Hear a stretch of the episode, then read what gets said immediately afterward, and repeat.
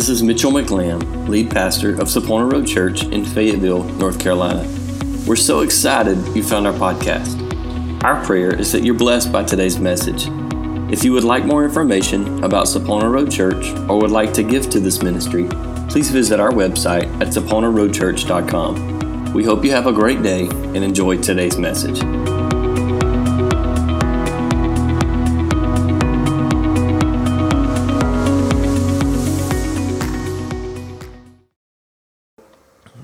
Last Sunday, I preached a message to you. I actually did last two Sundays titled In Person, and it's Encounters with Jesus after he had resurrected. Last week, I kind of got on a fishing theme, and it was on my mind, and uh, not really intentionally, but today kind of follows suit with that just a little bit. And I want to preach a message that I've entitled A Man Overboard. I want us to look at this. Um, I've heard this saying all throughout this journey that we're all in the same storm but on different boats. We're all in the same storm, but we're in different boats. You could say it another way we're all in the same storm, but not on the same boat. And uh, I want to kind of look at that and dive into that thought today. Real quick before we move forward, I want to pray for us, if you will. Father, I love you. I thank you, God, for your goodness and grace. God, I thank you for a beautiful time that we have together this morning. Father, I thank you that I can deliver the word of God uh, with boldness and power. Father, I pray for an anointing, God, that would allow that to take place. I pray that your presence be felt in the rooms and the places wherever the people are watching this video, wherever they may listen to the audio later. God, I pray that your presence would be felt there the same way that it is here. And God, I pray that your people would be blessed. Open our hearts, our minds, and our ears today to what you would say to us. In Jesus' name, amen and amen. We're all in the same boat and in the same storm, but not in the same boat. We're all in the same storm, but we maintain different boats. I want us to look at that. That's been a thought um, that kind of has come to my mind, and I did not come up with that. I've seen it all over. I'm sure that you've seen it too. There's a couple quotes that have been made by different people. Nobody really will attribute them to anybody. But we're all in the same storm, but not in the same boat. What does it mean? It means that you and I are going through this pandemic together. We're going through this crisis together. Everybody is affected in their own way, but everybody is actually affected. Obviously, we in Eastern North Carolina are not experiencing the same uh, situation, the same uh, harshness and or just to be real, the same mortality issues, the death issues, such as New York City. But that doesn't mean that we here in North Carolina are not experiencing our own hardships, and our hardships are not as real to us as those are to somewhere else that they're experiencing some that some might would view as more hard, right? So all of us are in the same storm, but we're in different boats. It's amazing to me how when crisis shows up, uh, it, it always brings people together. You know, we have our bickering, we got our issues, we have our differences, we've got our, our, things that separate us, that segregate us. But yet, when crisis shows up, all of those boundaries are broken down and everything kind of falls down. We rise above those, if you will, almost those, those childish things. If you've been our Thurs- in our Thursday night connect group uh, last night, or Thursday night, we talked about. Um, the maturity and growing up, Paul said basically just grow up. Get over your, your differences, get over your immaturities, be mature in Christ, and be unified. And it's amazing how, whenever we face crisis or face tragedy in our life, we rise above the things that are little, we rise above the immature things that separate us, and we become unified as a group of people to help each other and to lift each other up. In times of, of tragedy and disaster, neighbors help neighbors. People have a way of, setting aside the differences for the, as the bigger things arise. The more that I pondered this statement, um, that we're all in the same storm but different boats, the more I ponder this, I, I, as I've heard it several times, the more I've come to the conclusion that isn't that uh, uh, something always taking place? This is nothing new. It's a statement that's just come about. It's a statement that as we've gone through this pandemic, it's kind of been one that's ring true for this situation. But in life, it's extremely accurate and it's very true that you and I are always in the storm of life, yet we're on different boats. Why does it take tragedy? Why does it take disaster? Why does it take utter chaos to bring unity for us and allow us to see change? It doesn't make a lot of sense to me. I had a pastor friend tell me a while back uh, he, he was talking about a statistic, and we were discussing pastoring, and he says, statistically speaking, uh, every person within 18 to 24 months is going to experience tragic, uh, a tragedy or loss in their life. Within 18 to 24 months, every person is going to experience a tragedy or loss in their life. We were discussing pastoring and we were saying that everybody needs a pastor. They need somebody in their life. They need somebody to lift them up. We need support, is what it basically uh, boils down to. We need God to be there for us. And realistically, there's no way around it. Statistically, you're going to face some kind of disaster within 18 to 24 months, and you're going to need people to be there to lift you up. If this is true, doesn't it make sense that we're all in different boats trying to cross the sea of life and we're all facing all these different situations, and at some point, a storm is going to come up. If statistics are true, and truthfully, we will experience tragedy or loss within 24 months, that means that you and I are constantly on the sea of life, and at some point, a storm's to rise. It's not to look like mine, mine's not to look like yours, but we're all on different boats, but trying to cross the sea of life, we're to face some stuff. We're to face some storms that are to pull us back, that are to tear us down and we're going to need direction. In Mark chapter 6, the, Jesus has uh, just, him and his disciples, it's interesting, I want to word this correctly. Jesus, through his disciples, just fed over 5,000 people. Why is that important? Well, you need to understand that as a disciple of Christ, Jesus is going, is going to empower you and he's going to bless what you have. He's going to bless the gifts and the abilities that you have. And through you, Jesus is in turn going to feed his people. That's extremely important. And in, chapter 6, he's just finished that and they've just fed these people. And Jesus sends the disciples across the lake and across the sea. And I want to read this to you. This is Mark chapter 6, beginning in verse 45. It says, Immediately Jesus made his disciples get into a boat and go ahead of him to the other side of Bethsaida, while he himself was sending the crowd away.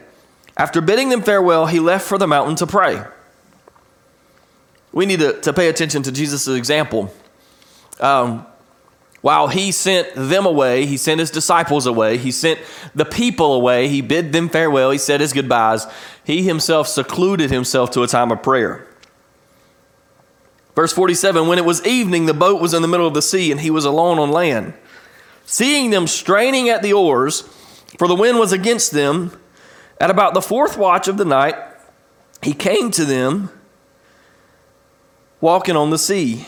And he intended to pass by them, but when they saw him walking on the sea, they supposed that it was a ghost and cried out, for they saw him and were terrified. But immediately he spoke with them and said to them, Now take courage, it is I, do not be afraid. When he got into the boat, then he got into the boat with them, and the wind stopped. And they were utterly astonished, for they had not gained any insight from the incident of the loaves, for their hearts was hardened. Jesus has sent his disciples on before him. Jesus, all knowing, all powerful, at every uh, at the name of Jesus, every knee will bow, every tongue will confess, the winds and the waves obey Jesus. Jesus knows everything. Sent the guys that were the closest to him that he had chosen, sent them across the sea into which they were going to face struggle, they were going to face opposition. Ultimately, they were going to face the storm. Yet he knew exactly where they were. He sends them out, and the Bible says that at evening, or, or late that night, if you will, at evening time, they were at the sea and he was on the land. He was standing by watching them. And as time went on, they were struggling against the wind. I don't know if you've ever tried to paddle a boat or a kayak against the wind, but it's absolutely horrible. Uh, we've been out uh, just in the intercoastal waterway out into the sound in a boat that had a motor on it, fighting against the wind, and that in itself is horrible. I've got a horror story that I could tell you where we decided to go out to the lighthouse outside of um, off the coast of North Carolina last summer, and we took a boat. And on the way there, it was beautiful, gorgeous. It was like, man, this is absolutely amazing. Little did we know we're going with the wind. On the way back, we turned around to go back, and we're against the wind. The water is extremely rough. Water is blowing up in our faces. We're soaking wet. I got uh, the two kids and Micah, and my mom and dad were with us, and I'm trying to keep the babies dry with towels, and the towels are soaking wet. We're soaking wet. It is absolutely miserable to go against the wind. It's not easy and it's no fun. But if you've never done it, you should give it a try just to understand what it's like. And at the fourth watch, or what we would know as 3 a.m., Jesus is walking by. You got to understand. Three hours at least have passed by because at the beginning of this it says now at late in the evening or, or late at night. That means that the day has not yet tripped to the following day. So at least before midnight, now three hours later at the fourth watch, three hours later at 3 a.m., Jesus is walking by. He let them struggle for hours before he ever decides to walk by. He was always there, he never left them, but they struggled for three hours. I wonder how many times our life is a struggle and how many things we're facing. And, and really, it's, it's to put us in a situation to make us stronger and it's to make us better. And you've heard the saying, what don't kill you makes you stronger. And that's cliche. And maybe that's not true. But realistically, what's taking place is Jesus sent these disciples into this sea. He sent them ahead of himself. He knew that the storm was coming. He knew they were going to face opposition. And now, for three hours before he ever even walks by, he's let them struggle. So he walks by, and, and what's interesting is they yell out not out of um, help. They're not crying out for, for desperation. They're crying out out of fear. They see Jesus, they think he's a ghost. They really don't even recognize him. They don't know what's taking place. They cry out, they yell out, Jesus, or, or they're crying out, yell, yelling out out of fear. And Jesus shows up and he says, Hey, take courage. It's I. Don't be afraid. Take courage. It's I. Don't be afraid. His intention was to walk on by. That's harsh. You know, we as human beings have a tendency sometimes to see people struggling, and in our flesh, we continue walking by rather than stopping and helping. And Jesus, even in who he was, has made a decision. He intended, the Bible says he intended to walk on by. And as they cried out in fear because of this ghost on the water, he stopped. He said, Hey, take courage. It's I. Don't be afraid. And, and what took place then is he got into the boat. And when he got into the boat, the wind stopped, it ceased. Everything settled. I want to make three quick observations for you that I believe the Lord wants us to hear today. First of all, sometimes we're sent into uncharted waters. That word, uh, uncharted, has been said over and over and over through this pandemic. Through this season that we've gone through, it's, it's been uncharted waters. Well, I believe that Jesus sent those disciples into uncharted waters. They had never been there before. They had never experienced uh, the, the, the wind and the waves like they were going to experience in that night. Maybe they had crossed the sea. Maybe they had maybe they had made that journey, but they had never made it quite like they were going to make it this night. Sometimes we're sent into uncharted waters. There's a couple things that we have to remember about that. First of all, they were sent. They followed direction. They were obedient. Knowing that they were leaving Jesus on the shore, knowing that they were leaving him, they still got in the boat and they set out across the sea. Secondly, we recognize that he knew where they were the entire time. He gave the plan. And as long as they stuck to the plan, he knew where they were constantly. But sometimes we're sent into uncharted waters. Secondly, I want to tell you, we aren't alone at sea. See, we're all on the sea in the storm, just not the same boat. We are all there together Micah and I were blessed and we were able to take a, a cruise back in January. And, and one thing was so interesting to me. Uh, one night, I, I'd never been on a cruise before. One night, the boat's rocking and it was rocking pretty hard. And uh, we were in the dining room and the curtains were moving back and forth and we're trying to walk and you're, you're kind of all whatever. And we went and stood out on the deck of the, the ship and we looked out and there's other cruise ships beside us. Now, when we left port, to our knowledge, we left on our own. And now here we are in the middle of the pitch black sea, the pitch black ocean where there's nothing around us. We can't see anything around us. We're going across the ocean and it's pitch black all around us, except when you look out, there's a cruise ship, actually, two cruise ships off in a distance. There was something about knowing in this water and these, these waves are rolling in, the boat's rocking. There was something about knowing that you aren't alone. There was something about knowing that when I looked out, that, that if this boat were to shut down right now and we were to be stranded in this place right now, there's two other cruise ships that could somehow get us help and get us off this boat to save us. There's power in knowing you are not alone. Not only, though, do we have each other, but Jesus never left them. He went to the mountain to pray, but I believe even as he was up on the mountain to pray, I believe he could look down on that sea and see exactly where they were. Late at night, it says he was standing on the shore and they were in the middle of the sea. He was still there. When it got rough, when the, the later the night went at 3 a.m., he was there on the sea himself with them. He never left them. So even though we're sent into uncharted waters, and even though we're put in places that are uncomfortable, and even though we're facing opposition and we're facing trial, through whatever it is in life, we're not alone. We're all on the same sea in the same storm. We just happen to be on different boats. And Jesus has never left us. The last thing I want to tell you is let him in your boat. That sounds cliche. That sounds simple. Well, duh, let him in your boat. Jesus, come get on my boat. I want you on my boat. Well, yeah, obviously, we want him on our boat. But how real is it? You got to understand, when they yelled out, they didn't recognize it was Jesus they were yelling at.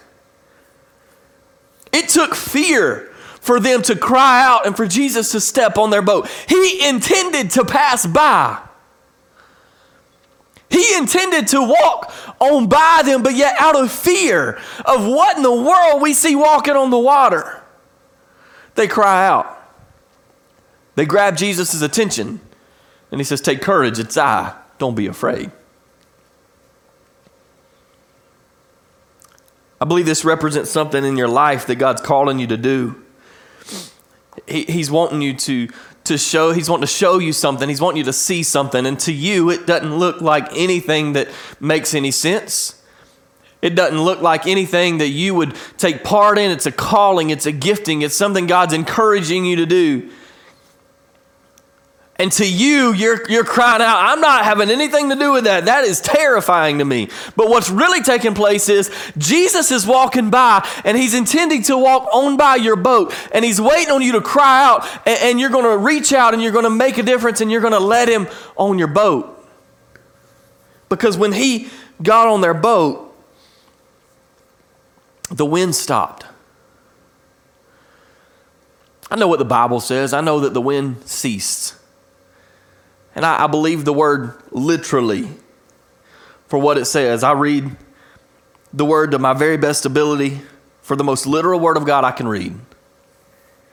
And it says, Then he got on the boat with them and the wind stopped. I have to wonder though, did the wind stop or did it shift directions? Because when you're rowing with the wind, when you're on a boat going with the wind, you don't even know the wind's blowing. Hmm. This is good. When you're flowing in the direction of the wind, you don't even recognize that the wind is blowing.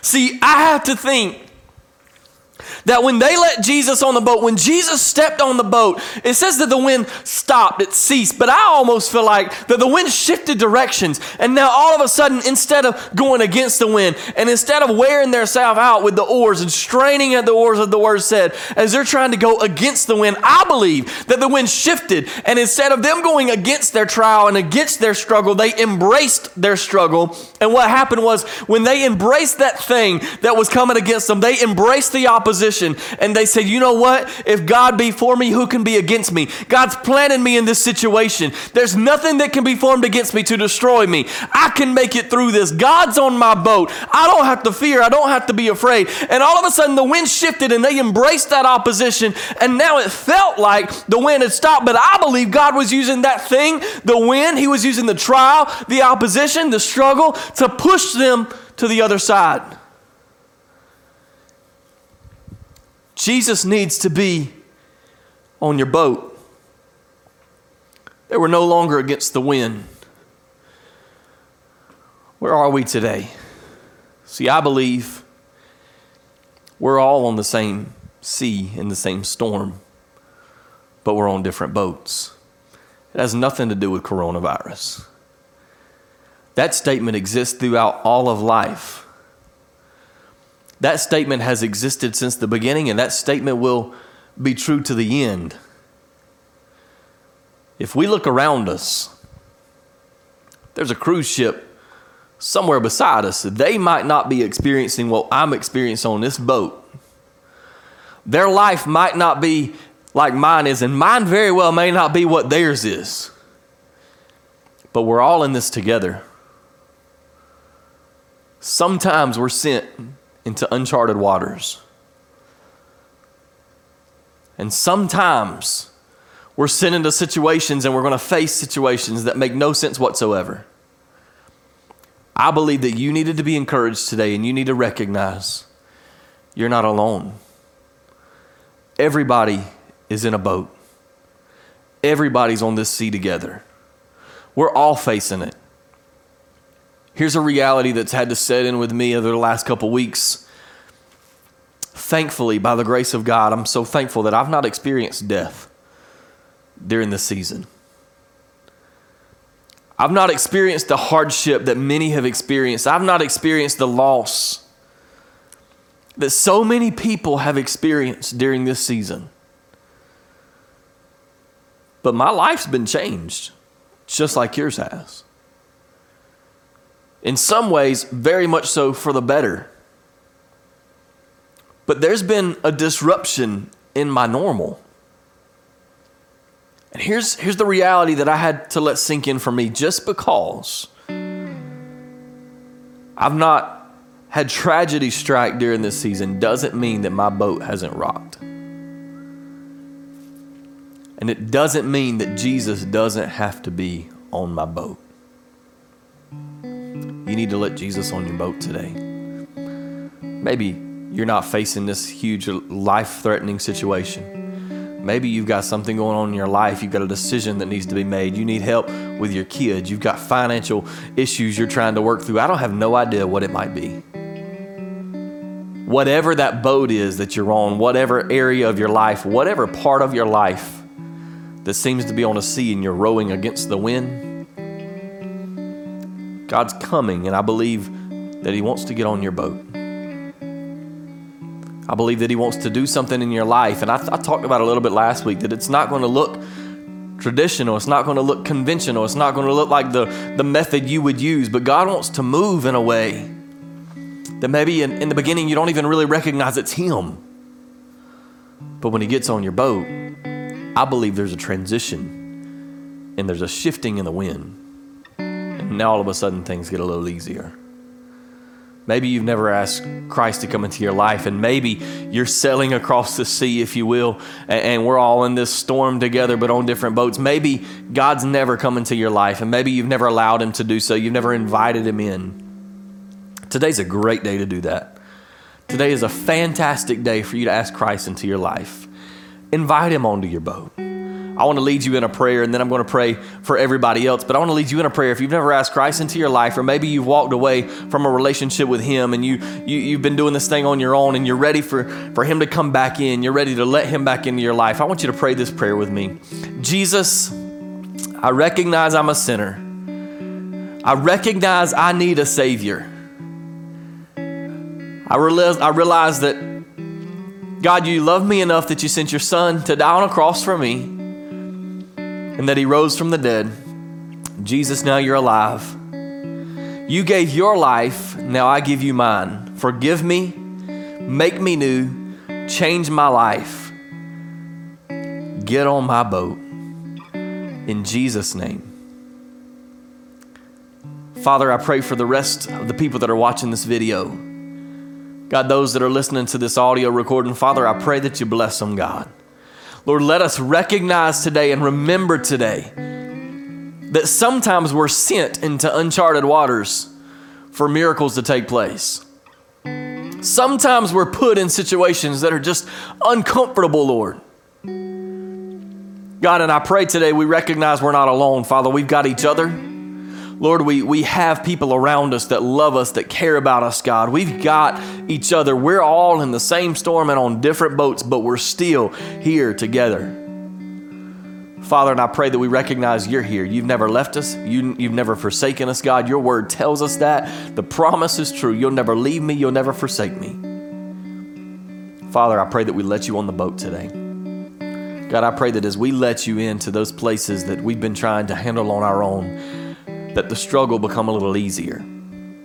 God, that we no longer row against the wind, God, but the wind would cease, or better yet, Lord, let it shift directions, that it pushes us and propels us. The very thing that's opposing us in this moment, God, I pray when you get on the boat would be what propels us into our destiny. Father, I thank you for this amazing time we've had together. I thank you for your word. I thank you for your people. I pray that you bless us in the name of Jesus. Amen and amen.